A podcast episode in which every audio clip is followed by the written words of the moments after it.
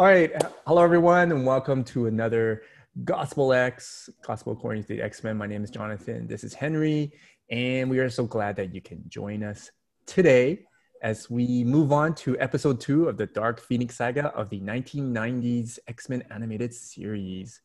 And uh, so, Henry, over to you first. Uh, can you just uh, give our viewers uh, just the brief synopsis of the episode before we go? Oh my goodness. So basically, if you haven't seen this before, it's starting to ramp up. Um, the X Men have all been captured by the Inner Circle. The Inner Circle is boasting that, hey, the only reason that you were able to break into here in the first place was because we let We you wanted you here. come in. We wanted you here so that we could capture you. So Wolverine Wolverine is trapped in the sewer, managed to fight himself out. We get a lot of dialogue between the, the inner circle and the X Men. Apparently, they're eating dinner while the X Men are chained to a wall, like uh, in the same room. And there's this particular scene, and we're going to show this clip, is that Cyclops is uh, pleading with Jean, the Dark Phoenix, saying that um, he's gonna he's gonna free her from uh, her shackles, from you know servitude from the inner circle, and then the Dark Phoenix responds back saying that I'm already free. Yeah, yeah. So I'm let's, uh, already free. So let's uh, um, pause for a moment, and so that we- our viewers could take a look at that clip. And so we'll be right back. Wyngarde! Jean, I've come to free you! I've already been freed. Set free from the constraints of sympathy and morality that bind ordinary human beings. The Phoenix Force inside me aches for sensation. All right, we're back. so, uh, hope you guys enjoyed the clip. So, uh, yeah, Henry, keep going. What? So, what are we gonna? So basically, it's like what like the Dark Phoenix. How can she be considered free at this point? I mean, she's basically trapped in a illusion by this dude, right? I think it's called Yeah, or something. or win, win something, win, win, win something, win but something. he he he's got her trapped in an illusion, thinking that they're in love with each other. Yeah, Uh, Eventually, Wolverine breaks in. There's this big hoorah hoorah. The X Men and the Inner Circle start fighting. The Phoenix says that she's no longer gonna deal with this and flies off. flies off. Yep. Final scene is when Winberg or whatever his name is goes onto the rooftop Yep. try to regain control of the Phoenix, and Yeah. she turns on him and just uh, just basically Turned him into a raisin. strips him of everything.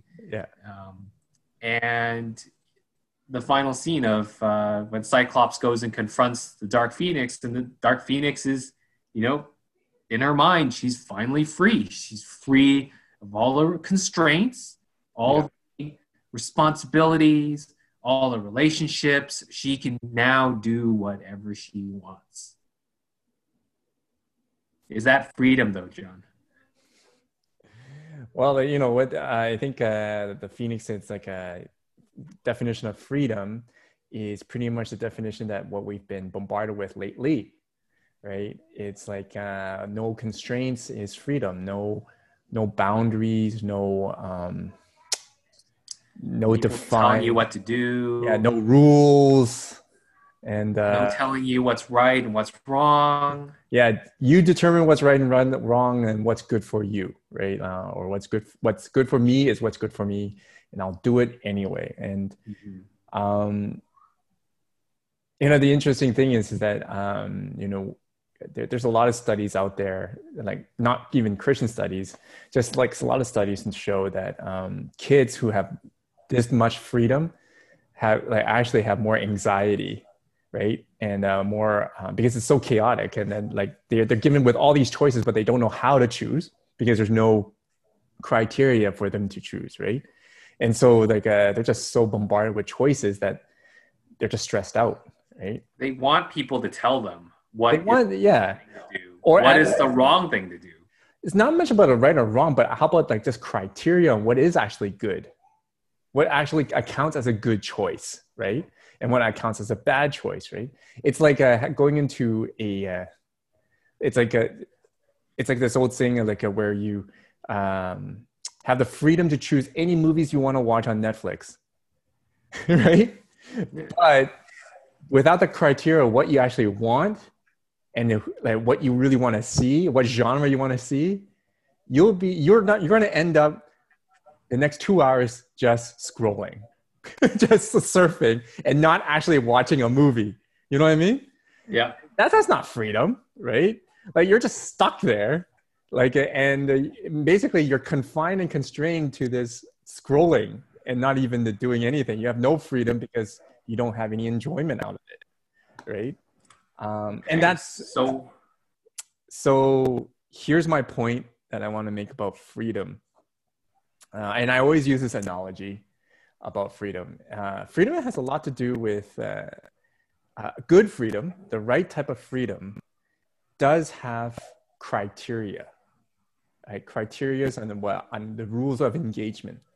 What I mean by that is, um, for instance, a hockey player, or for those Americans out there, football player, right? Or basketball player, whatever, right?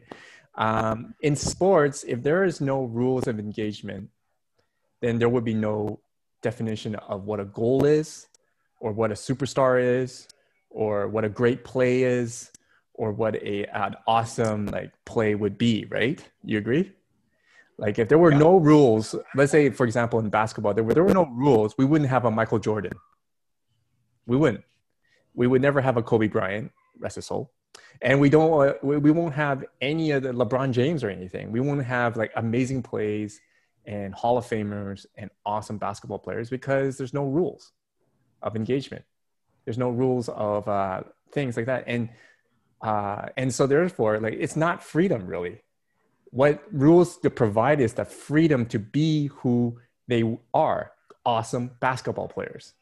You know, the, the they, these rules provide them with the freedom to be awesome basketball players.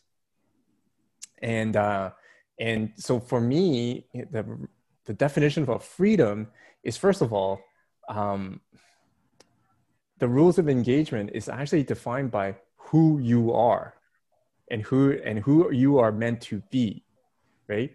LeBron James knew knows who he is, and he is supposed to be an awesome basketball player and therefore he accepts the rules of engagement that that canvas that he is provided with and uh, and each person has their own canvas and then that's why there needs to be rules of engagement in their own canvases and so that's what i think um, true freedom looks like it's when we know who we want to be and we know what our canvas looks like and our rules of engagement looks like so you're going to ask me what what does the Christian have to say about this, right? Yeah.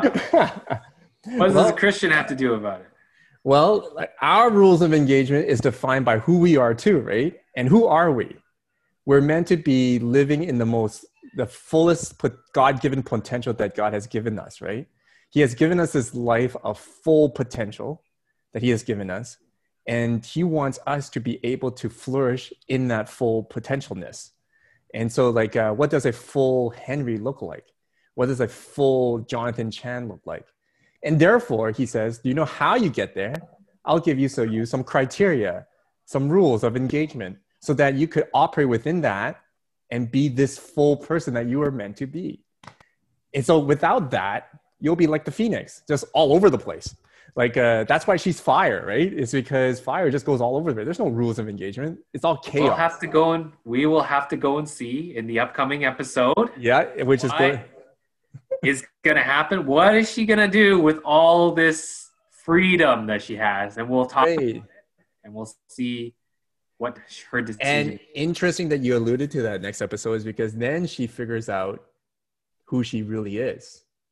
And then suddenly she has you could say the proper definition of freedom because now she has the rules of engagement and criteria. But that will leave in the next episode. Next we, we, could we could actually call that next next episode freedom part two. right?